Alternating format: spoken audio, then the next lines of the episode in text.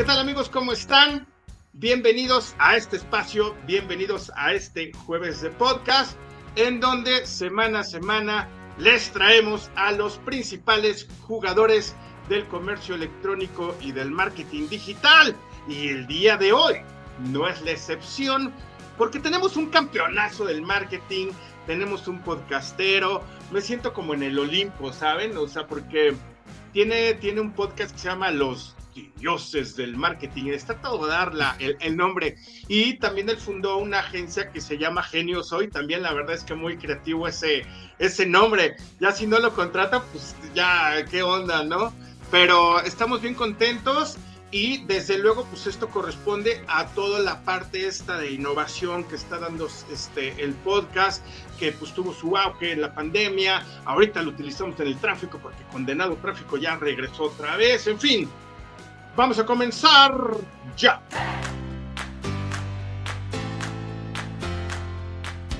Este podcast es patrocinado por Evo Payments, que ahora pertenece a Global Payments. Vayan por favor ustedes a evopayments.mx, vayan del lado superior derecho y conozcan esta herramienta en donde ustedes pueden actualizar sus datos fiscales de acuerdo a los nuevos lineamientos de la reforma fiscal de la Secretaría de Hacienda y Crédito. Muchísimas gracias.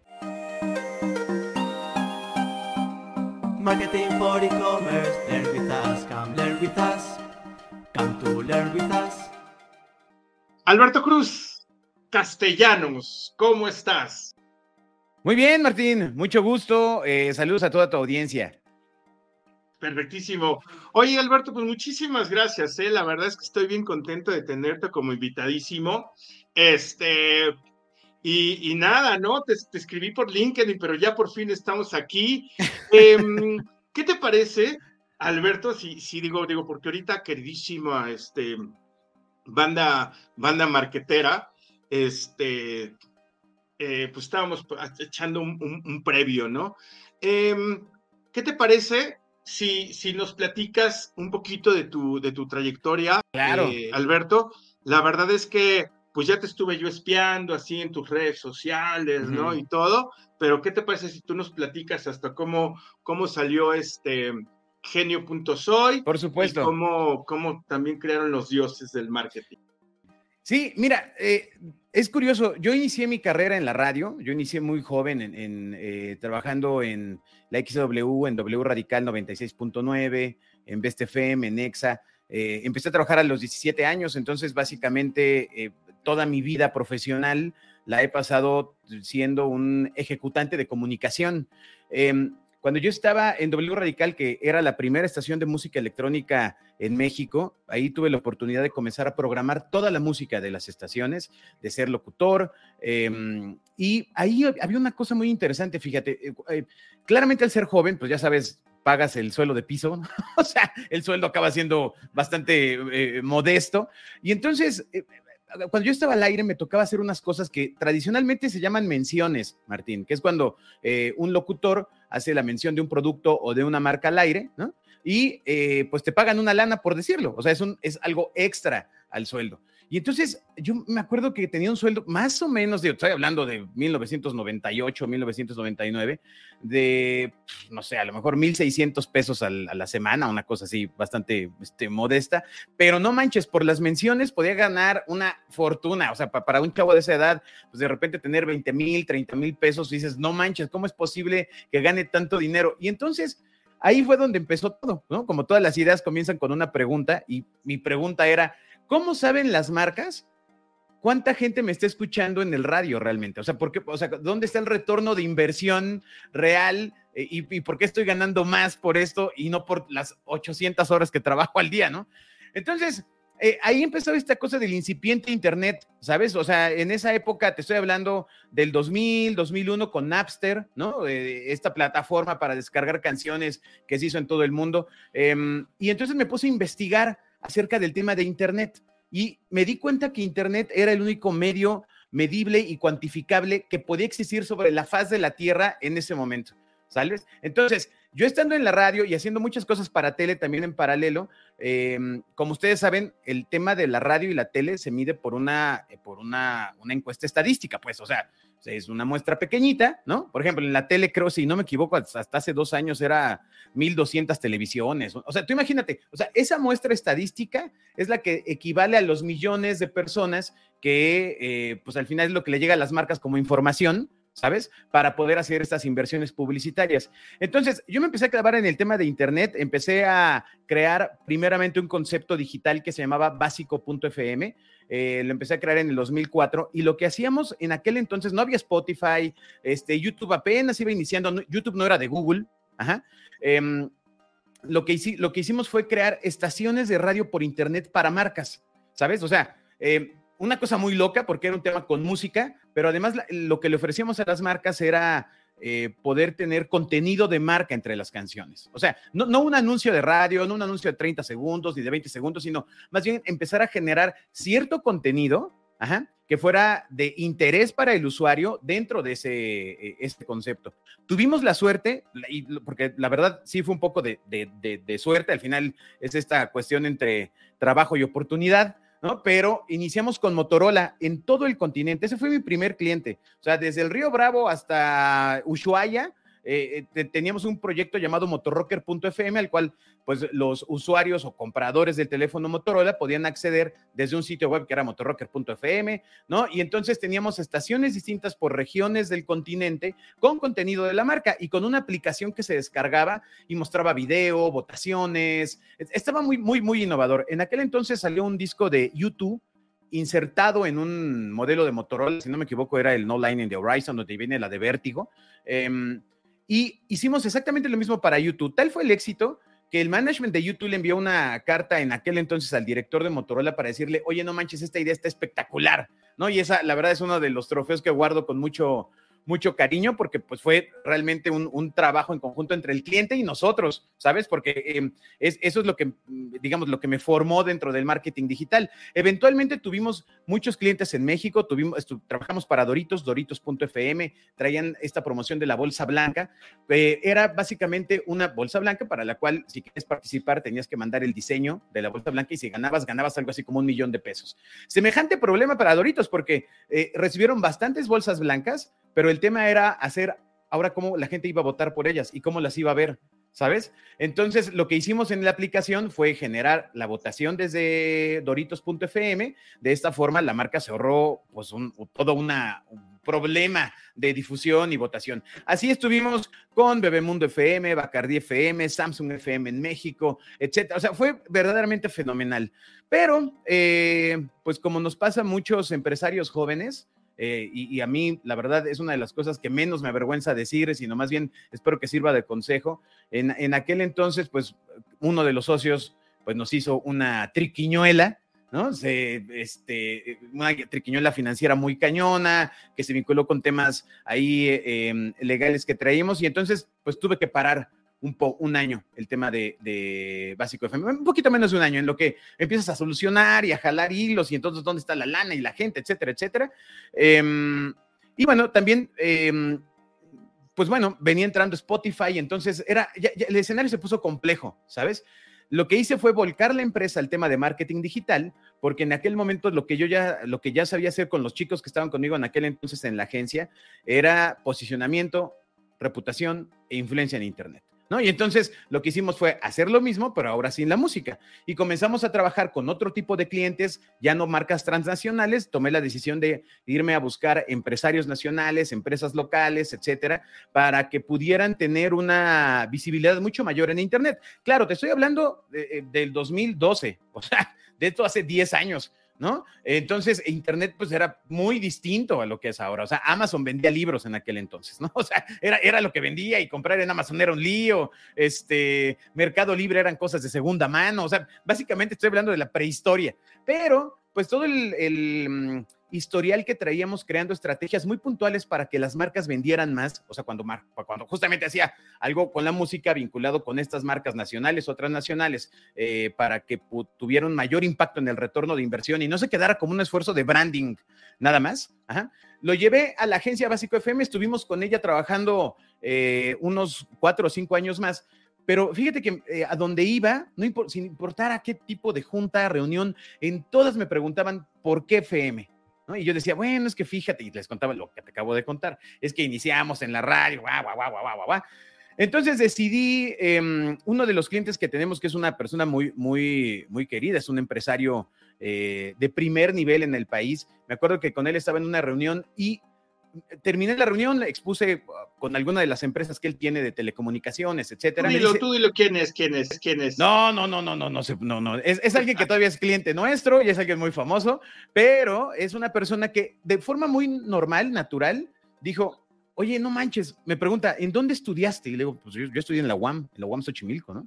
Y soy comunicación social. Y me dice, no, ¿y entonces cómo sabes tanto, cabrón, ¿no? del tema de digital, internet, ¿no? Le digo, no, pues ya son horas de vuelo, ¿no? O sea, ya llevo muchas horas trabajando en, en esto. Em, y, y, bueno, eh, eh, el empresario agarra, voltea y me dice, Alberto, es que eres un genio, ¿no? Y dije, qué, padre, qué halago, pero me empecé a dar cuenta que muchos de los clientes que teníamos por las cosas que les resolvíamos, por ejemplo, te voy a poner otro, un, caso rápido, una revista eh, que está vinculada al tema político, de repente me contacta por, por, un cliente referido, ¿no? Y me dice, oye, ¿sabes qué? Este, fíjate que despedimos al cuate de sistemas, pero se llevó los accesos del sitio web y nos bajó el sitio web y bueno, en fin. Y entonces, bueno, en la agencia siempre hemos tenido personal in-house, nunca he contratado, nunca he terciado, aquí están los desarrolladores, los productores, los animadores, los copies, todo, todo está aquí. Entonces, con el equipo de desarrollo nos dimos a la tarea de rescatar el dominio, ¿no? que de repente eso es muy común para una agencia digital cuando ya alcanzas ese nivel de confianza con los clientes, pues, o sea, de repente ya no eres el cuate o los cuates que llevan con la parrilla y que hacen las pautas, sino ya te empiezan a pedir cosas, este, voladas, o sea, hay, clientes que no, tampoco puedo decirlo por respeto a ellos, pero nos han pedido imprimir la tarjeta del kinder de su hijo porque lo perdieron y entonces, ya, entonces te vuelves como un solucionador, ¿no? De repente, cuando ya llegas a este nivel de, de confianza con clientes, con empresarios mexicanos. Y em, bueno, pues básicamente me di cuenta que no solo, afortunadamente no solo a mí, sino varios miembros de mi equipo se referían con eso, no manches, me salvaste, eres un genio, le decían al desarrollador, eres un genio, le decían al diseñador. Y dije, bueno, creo que es momento de cambiarle el nombre, ya no estoy haciendo nada de música por el momento, Em, y bueno, fue, aparte fue una cosa porque al, terminar la entrevista te voy a platicar de las últimas cosas que ya estamos haciendo con música, lo cual nos regresa nuevamente al, a este tema, pero em, decidí cambiar el nombre a genio.soy. ¿no? Me pareció un nombre más allá del tema bromista que hay, este, pues e, era una forma en la que se referían a nosotros y se siguen refiriendo eh, afortunadamente buena parte de nuestros clientes. Y entonces, Em, en el tema de, la pandemia, como a todas las agencias, a todas enteras de todo el mundo, pues nos pegó un poco. La verdad, nosotros teníamos en aquel entonces una buena cartera de em, empresas que se dedicaban a bienes raíces, a renta de oficinas, renta de oficinas equipadas. Es decir, cualquier competidor mexicano de WeWork, este, básicamente pasaba en algún punto por la, por genio. Pero pues llega la pandemia y pues básicamente son de los primeros negocios en cerrar, o sea, entre el teatro y las este, oficinas virtuales, pues, y eh, rentas equipadas, todo este rollo, pues pelas. Y em, pues bueno, lo que, eh, empecé a planear con eh, mis dos compañeros, que son Juan Carlos Bobia, quien brevemente, pues yo lo conocí siendo director creativo de Pedrote, que fuera la empresa de BTL más grande en el país en los años 90, 2000.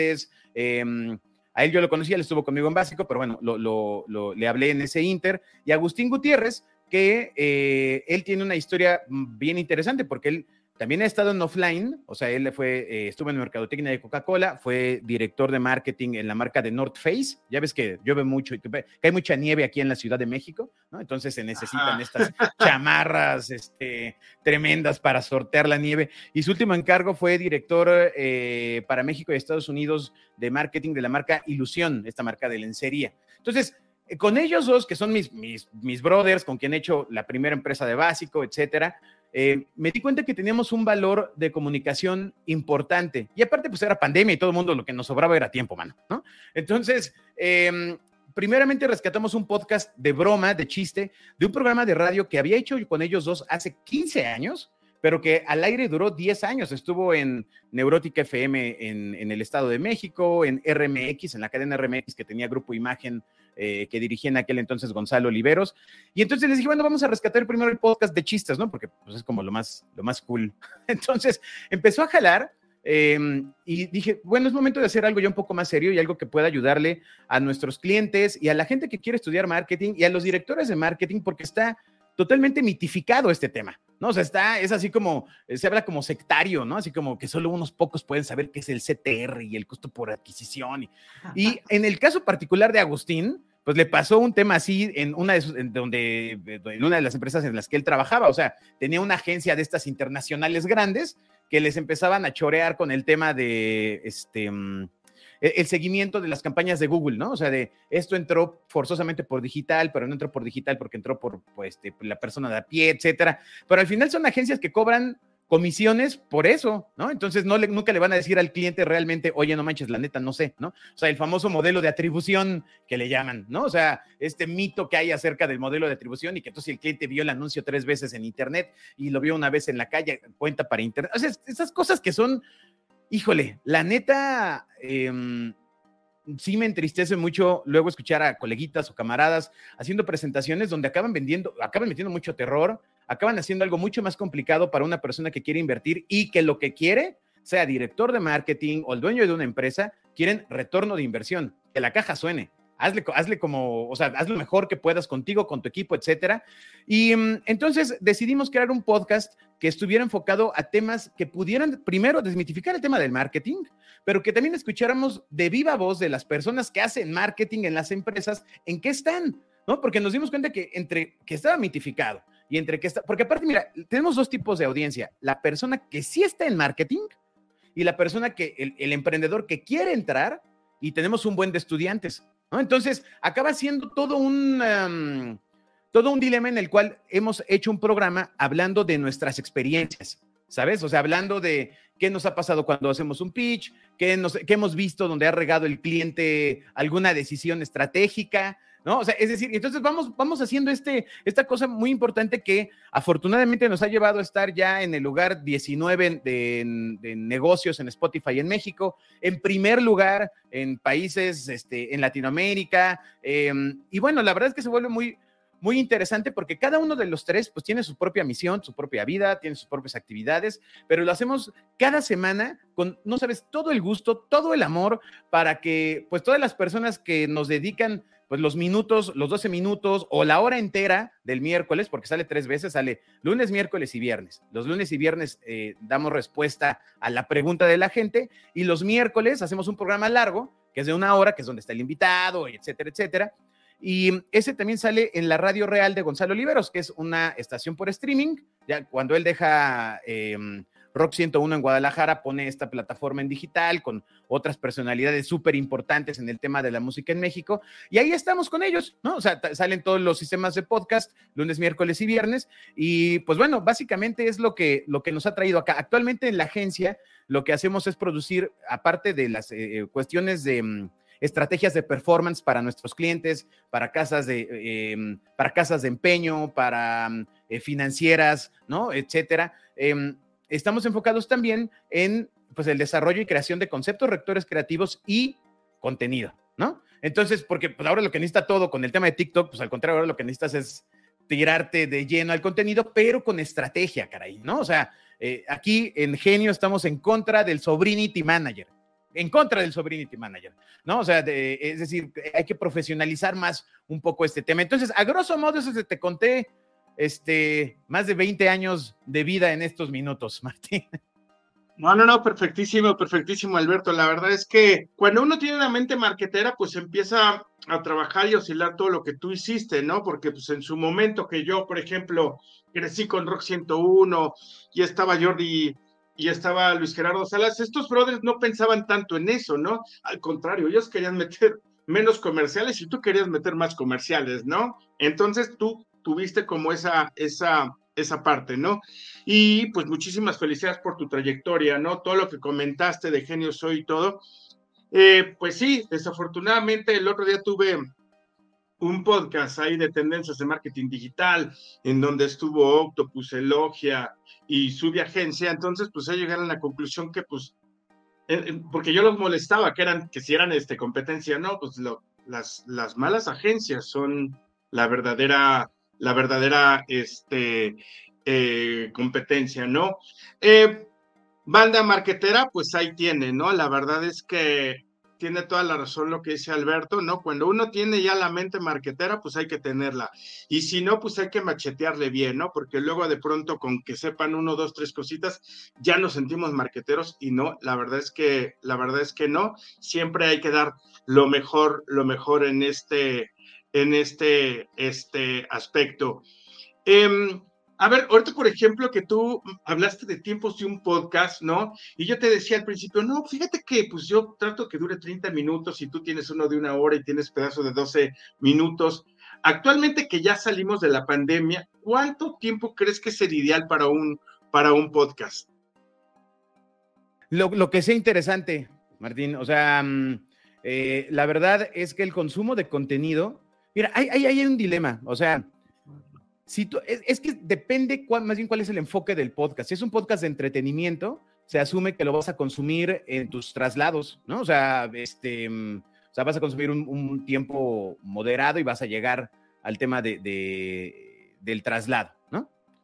Pero en un podcast de contenido o de educación o de divulgación de información, el límite realmente es lo que sea valioso del tema. ¿No? O sea, la verdad es que nosotros el podcast de una hora, pues promediamos tiempos de escucha de 42, 44 minutos de promedio, es decir, el otro 50% sí se avienta la hora completa, ¿no? Este, y eso hace que nuestras emisiones más pequeñitas, las de 12 minutos, pues tengan un tiempo de contenido súper alto. O sea, básicamente la gente llega al 98, 99% del podcast. Entonces, yo creo que eh, el punto es definir bien el contenido. Por ejemplo, eh, ahora mismo estamos haciendo el contenido de podcast para una de las principales marcas, eh, las principales empresas financieras que hay en el país, si no es que decir, yo diría la segunda principal del país. Y con ellos el tema, aunque es un tema de nicho específico, em, que va a un sector determinado, pues sí está bien, porque le hablas a tres mil pelados que son los únicos que van a entender acerca de eh, broker, acerca de... Entonces, vas haciendo tu segmento, ¿sabes? Esta pregunta realmente, o sea, tiene esa variable, o sea, dependiendo del contenido de lo que estés haciendo, es, a ver, tampoco nadie va a escuchar un podcast de cinco horas, ¿no? O sea, este, pero eh, yo te puedo decir que hay programas de Franco Escamilla en YouTube que duran dos horas y tienen cientos de miles de millones de vistas, ¿no? Entonces, e, eso es lo importante, o sea, definir cuál es el segmento por el que vas este, definir el contenido y eso es lo que te daría la duración, siempre pensando en la audiencia, o sea, siempre pensando en cuánto tiempo estaría la persona consumiendo ese, ese contenido. Yo creo que hay podcasts valiosos de cuatro o cinco minutos y creo que hay podcasts valiosos de hora y media, o sea, pero también hay unas cosas que es una pesadilla, ¿no? O sea, que, que es de, por favor, ya cállense, deténganse. Sí, ya le pones 80 mil veces este, eh, pausa, ¿no? Definitivamente de acuerdo contigo, ¿no? La verdad es que siempre el contenido es como lo, lo, lo, importante, ¿no? Siempre, ¿qué vamos a decir? El objetivo es que agregue valor, ¿no? A toda la comunidad, por ejemplo, pues bueno, ahorita, este, pues aquí es de, de nicho, ¿no? Seguramente cuando dijeron, ay, hay un dios del marketing, pues seguro tenemos a muchísima banda, banda marketera, que yo quería retomar un poquito, por ejemplo, cómo llegaste a ser, a tener genios hoy, ¿no? ¿Cómo llegaban tus tus clientes, tus socios de negocio te dicen, oye, me salvaste, un genio, porque banda, banda marquetera, la verdad es que nosotros que estamos en esto, ustedes que están ustedes, ya sea independientes o se están independizando o están en una agencia, pues la verdad es que lo importante es como siempre, este, pues dar un poquito, un poquito de sí, ¿no? Para que realmente, realmente nuestros clientes o sus clientes estén satisfechos. Aquí está la historia de éxito de Alberto y yo creo que les va a servir este, eh, muchísimo. Alberto, eh, dime una cosa, ¿no? Seguramente te ha pasado, ¿no? Que digan, oye, Alberto, ¿y a qué te dedicas? ¿No? A mí me llegan, no, ya que me, hace poquito ahí por el centro me encontré un compañerito, un amigo como de la, de la infancia y estaban sus hijos así como pubertones de 15, 16 años.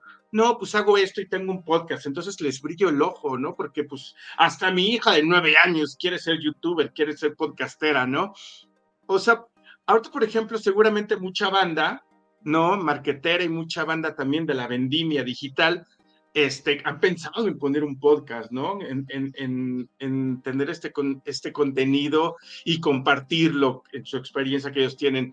¿Cuál crees que debería ser una característica o cuáles son las características que tiene que tener un podcastero para que tenga un, una audiencia cautiva? Ya no digamos esa palabra de éxito ni nada, ¿no? Pero una audiencia cautiva. Mira, todo parte, eh, y, es curioso porque eh, con los dioses del marketing hicimos, o hemos hecho más bien lo que hacemos con nuestros clientes, o sea, estrategia. Es decir, eh, la verdad es que aparte te quiero comentar algo. el tema de los dioses del marketing surge, y así surge el nombre, porque primero estábamos terminando de grabar este podcast de, chiste que te platico que está sonando, ¿no? que es un programa de radio, etcétera. Y entonces, pues, pues nos echábamos nuestras chelitas al final, etcétera.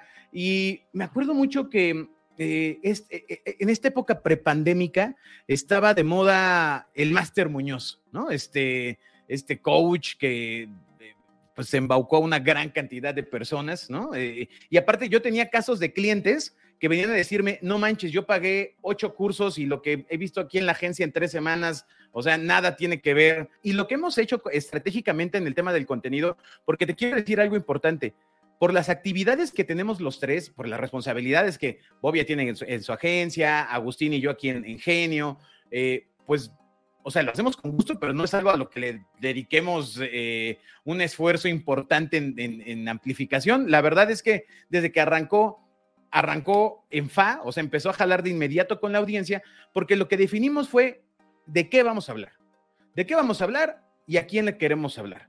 ¿no? Y entonces eso mismo funciona en una campaña digital, ¿no? O sea, si estás haciendo una campaña para un cliente, pues es qué quieres decir y a quién se lo quieres decir y luego tienes que ver que mache la idea, si no, lo único que vas a hacer es gastarte el dinero y tendrá más sentido echar los billetes en un bote, ¿no? Y que eches gasolina, cerillo y que te den calor cuando menos, ¿no? Para que sientas que, que el dinero te dio algo, ¿no? Pero, este, pero no, lo que hemos hecho es generar contenidos estratégicos, que es así como se tiene que hacer el valor de la comunicación. ¿no? O sea, el valor de la comunicación radica en que a la audiencia que le estés hablando sea interesante lo que estás diciendo. Y para que sea interesante, pues necesitas conocer a la audiencia. Y eso es lo que hace que funcione. O sea, que funcione porque lo estás elaborando conforme, pues, a estadística, vas viendo cuáles son los capítulos que más han escuchado, cuáles son las entrevistas que más jalaron, este, cuál fue el invitado que más llamó la atención, etcétera. Y vas tejiendo este, este tema. El tema del podcaster, tal cual como modelo de negocio, en México todavía me parece que está en pañales. ¿No? O sea, en otros países, en Estados Unidos, etcétera, pues sí, es un gran modelo de negocio porque muchas de esas personas han estado en medios tradicionales, son personalidades, han tenido un programa, etcétera, y lo que hacen es llevarse a la audiencia, o sea, migrar su audiencia a una plataforma digital donde tradicionalmente se les consume. Aquí en México, aunque hay un gran porcentaje de escuchas de podcast, pues para hacerte franco, las estadísticas, si tú lo sabes bien, el grueso está en los podcasts, pues en la repetición de la corneta, ¿no? Este, la cotorriza, bueno, ahí, ahí es donde tienes que definir por dónde entras, ¿no? Tienes que ser muy claro por dónde entras, definir tu contenido, etcétera. Entonces, podcaster tal cual Sí, es modelo de negocio, pero para figuras como Sotrava, por ejemplo, ¿no? Cuyo, mm, modelo de negocio radica en la amplificación de la personalidad a través de, ya sea YouTube, podcast, etcétera, y genera un modelo de negocio a través de su propio contenido, de asesorías, consultorías, etcétera. Eso es o sea, por, por, por, Dios, ponerte a hablar un micrófono, amigo, lo puede ser cualquiera y cualquiera puede ser una salta de tonterías y mentiras y, y, engañar gente, etcétera. Pero personalidades como él que tienen una idea clara y lo pueden exponenciar como una línea de negocio, eso me parece una línea de negocio real y más clara. Y, y, y no minimizar tampoco, porque los chicos de la cotorriza pues, son unos genios, ¿no? O sea, unos genios en lo que hacen, genios en lo que llevan eh, eh, comercializado, etcétera. Yo estoy hablando del mercado de nicho Ajá, o sea, no, no, no estoy hablando del, mercado popular, porque claramente hoy el mercado popular, si yo te dijera, si quieres ser así, temas masivos, pues tienes que hacer un contenido que compita contra esos que te estoy comentando. Perfectísimo. Y le mandamos un saludo a Oso Traba, que él pues, es lo que hace, impulsa y ayuda mucho al, al, emprendurismo y, y, a toda nuestra audiencia y nuestra banda que tenemos acá de emprendedores. Y la verdad es que eh, muy interesante lo que tú dices, Alberto, porque además aquí, banda, aquí es que tiene que quedar muy claro esto. O sea, Alberto tiene una trayectoria, él empezó en radio, entonces tiene una base, luego empezó con una, una experiencia a nivel de, de, de, marketing, se empezó a rodear con gente especialista, ¿no? Ya muchísimos, este, de estos podcasteros y de coaching y todo, se, rodéate de gente que vale para que tú te pongas más. No te vayas con los que te invitan a una chela, porque, porque eso vas a terminar echando chela después del podcast, ¿verdad, Alberto? No, no es cierto. Este, rodéate con la gente que tiene valor y entonces pues ya, ya vas a impulsar tu crecimiento. Ahí, ahí, banda marketera, la verdad es que está todo, sí lo dijo Alberto, ¿no? Debemos de definir bien cómo va a ser nuestro contenido, nuestro contenido, perdón, a nivel de marketing o a nivel de, de, podcaster, ¿no? Él dice la cotorriza, pues estos podcasts son súper creativos y súper cábulas y toda la onda. Pues, por ejemplo, pues este, Alberto está muy enfocado en marketing, marketing for e-commerce también está enfocado al marketing, al comercio electrónico es más de, más de nicho. Nosotros no podríamos estar tanto, bueno, que luego Luego sí es pura cotorriza, ¿verdad? Como Alberto, pero, pero también se pone bien sabroso, ¿no? Y este, pero nada, muchísimas gracias, Alberto, todo lo que estás este, comentando aquí este, para, para eh, nuestra audiencia, porque pues bueno, está entre los directivos de marketing, están entre los emprendedores, que también tenemos un gran porcentaje de, de, de emprendedores, está gente que ya está bien posicionada en los, en, en el, pues pues digo, en el trabajo de marketing, en el trabajo de, de, comercio electrónico, y muchísima gente pues como que tiene esta onda de, del, del, del, podcast, ¿no? Y, y, la verdad es que también muy padre, Alberto, porque no es tan fácil, ¿no? Y aquí, como tú dices, está, está en pañales. ¿Qué le recomendarías tú a la banda? Uno, que se quiere dedicar al marketing. Vamos a suponer que están saliendo de la escuela, ¿no? No si están pensando en estudiar, están saliendo o están en, su primer trabajito, ¿no? ¿Y qué le, qué le recomendarías a alguien que quiere, que, que tiene pensado hacer un, un podcast, ¿no? Que tú lo comentaste ahorita, pero ¿tú qué le recomendarías a ellos?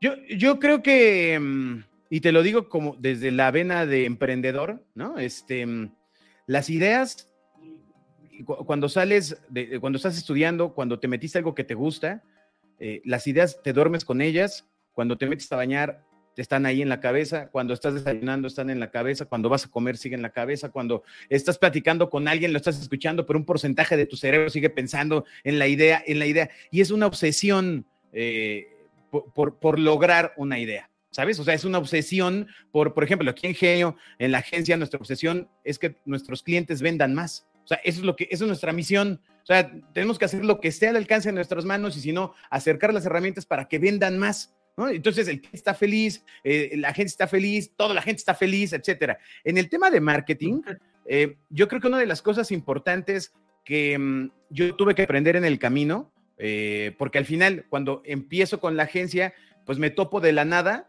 con el Excel, ¿no? O sea, me topo de la, o sea, yo crecí de comunicación social, ¿no? Y entonces me topo de la nada con eh, porcentajes de conversión, porcentajes de rebote y a qué significa. Y, entonces me tengo que meter y obsesionar. Y me acuerdo que leía libros y libros, me leí el, uno que se llamaba Excel for Dummies.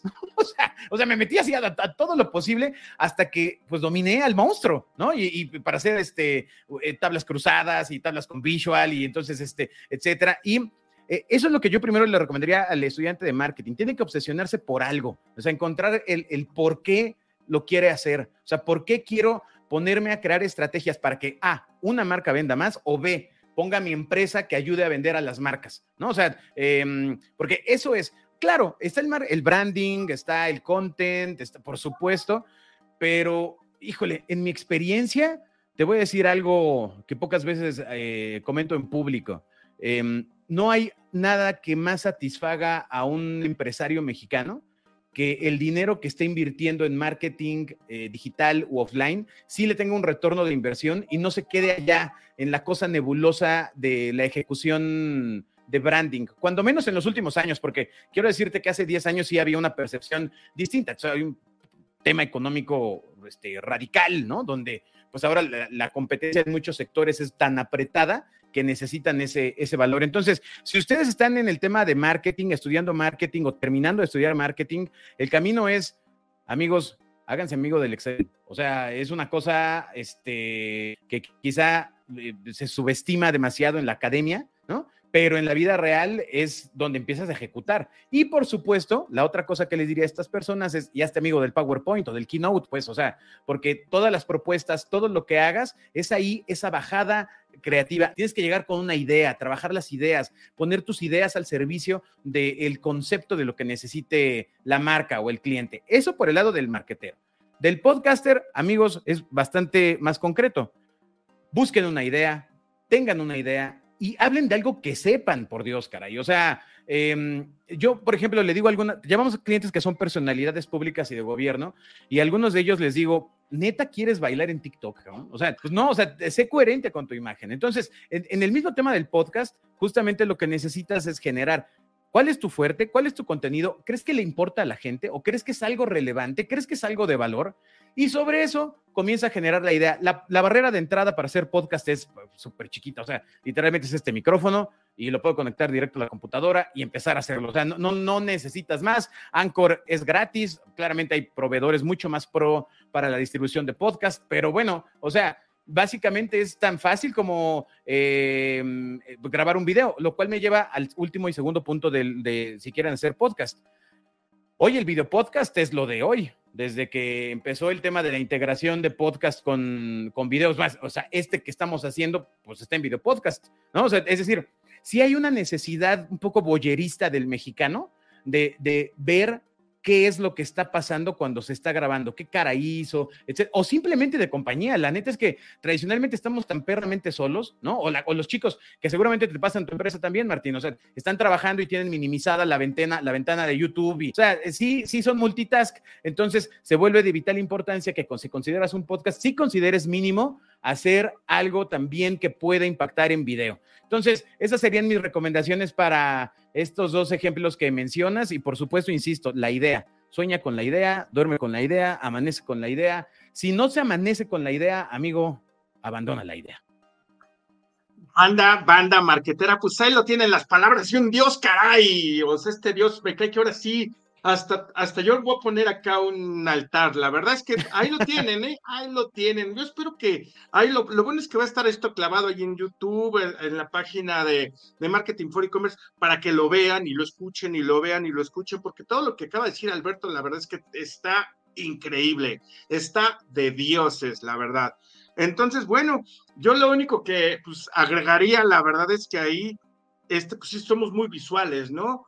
Uno, lo que la presentación, no, no, no, no, ni la lean, que sea una presentación, una de alta calidad. Y la verdad, lo del Excel, pues bueno, la verdad es que sí, vuélvanse bien chipoclus en, PowerPoint, en, en, Excel, porque la verdad, ahí, aquí lo que quiso decir Alberto fue más, pues hay que presentar resultados, hay que medir los resultados, es, es casi, casi es no hay que dar pasos sin guarache, caray. Exacto. ¿No? Es llegar a los resultados que quiere escuchar el cliente. Ahí lo tiene, manda marquetera, querían un dios, pues ahí está. Oye, te, te, quiero decir una, una cosa más antes de, despedirnos. Voy a, eh, vamos a sacar a finales de este mes ya todo un concepto que tiene que ver con música. Eh, nuevamente lo, vamos a arrancar el proyecto. Es un esfuerzo que se hace con mucho amor de, eh, con gente de México. Todos somos mexicanos, todos, todos los que estamos involucrados somos mexicanos. Y bueno, es un mercado al que vamos a entrar donde pues las marcas grandes son internacionales. Entonces, te haré saber eh, apenas ya esté publicado en línea para que amablemente le comuniques a toda la gente de marketing, porque va a ser una propuesta que les va a ayudar mucho para distribuir eh, comunicación y contenido con sus marcas, Martín. No, claro, si quieres echar bien el gol, échalo, ¿eh? Aquí, aquí no, no te voy a pasar este factura, No, no, no. Lo que pasa es que ya, yo creo que lo vamos a publicar en tres semanas. Eh, es un eh, proyecto que tiene que ver con música, que tiene que ver con contenido y que está afianzado a través del tema de las marcas. Yo tengo la firme impresión de que la música es la vía adecuada para hacer llegar muchos mensajes. Entonces, eh, apenas lance ya la página, que bueno, el, nombre va a ser muy evidente, ¿verdad? Pero este, apenas esté en línea, te voy a enviar un mail, ojalá lo puedas hacer llegar a, a, toda esta gente, va a ser muy revolucionario nuevamente en México en cuanto al tema de marketing. Y yo, pues, por supuesto, te agradezco el tiempo que me diste para explicar mis dilucidaciones respecto al tema de cómo debe de ser y manejarse eh, de forma muy respetuosa el tema del marketing para los clientes y para los usuarios. Claro, aquí banda, la verdad es que todo es con amor, ¿eh? Todo es con amor, es con, con suavidad. Si de pronto, de pronto como que nos exaltamos, Alberto, pues todo eso es con amor, con la pasión que lleva, lleva el, el, el, marketing. Eh, y bueno, banda, pues estén ahí como bien abusados, ahí sigan, por ejemplo, a, a Alberto en su LinkedIn, Alberto Cruz Castellanos, así lo pueden buscar. Este, de cualquier forma, pues déjenos sus comentarios ahí si lo están viendo esta cosa por, por YouTube, pues abajo, ¿no? Si han tenido alguna experiencia, si, si ya conocen a Alberto o a los dioses del marketing. La verdad es que yo ya estuve clavándome, se lo recomiendo muchísimo. Y, y Alberto, ¿qué otra cosita? ¿Qué, ¿Con qué te gustaría terminar este, este podcast de Dios?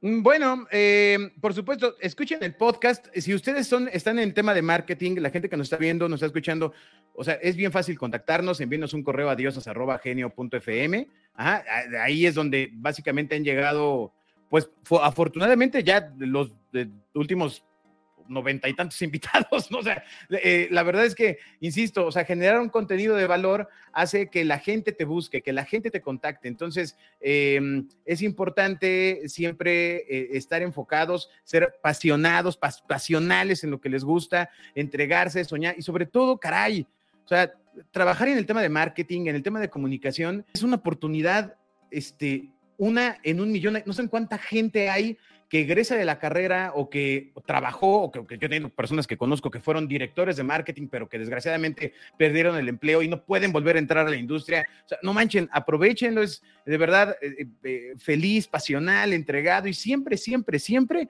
enfocado a los resultados. O sea, el que sea así sea para su propia empresa, para su propio podcast, para su propia marca, para el cliente, etcétera. O sea, eh, me parece a mí que eso es, es de vital importancia y por supuesto poner atención a todas las nuevas tendencias que vienen. La tendencia de la búsqueda por voz que viene la revolución ahora ya con ChatGPT integrado seguramente a finales de este año en un par de mm, eh, asistentes de voz, ¿no?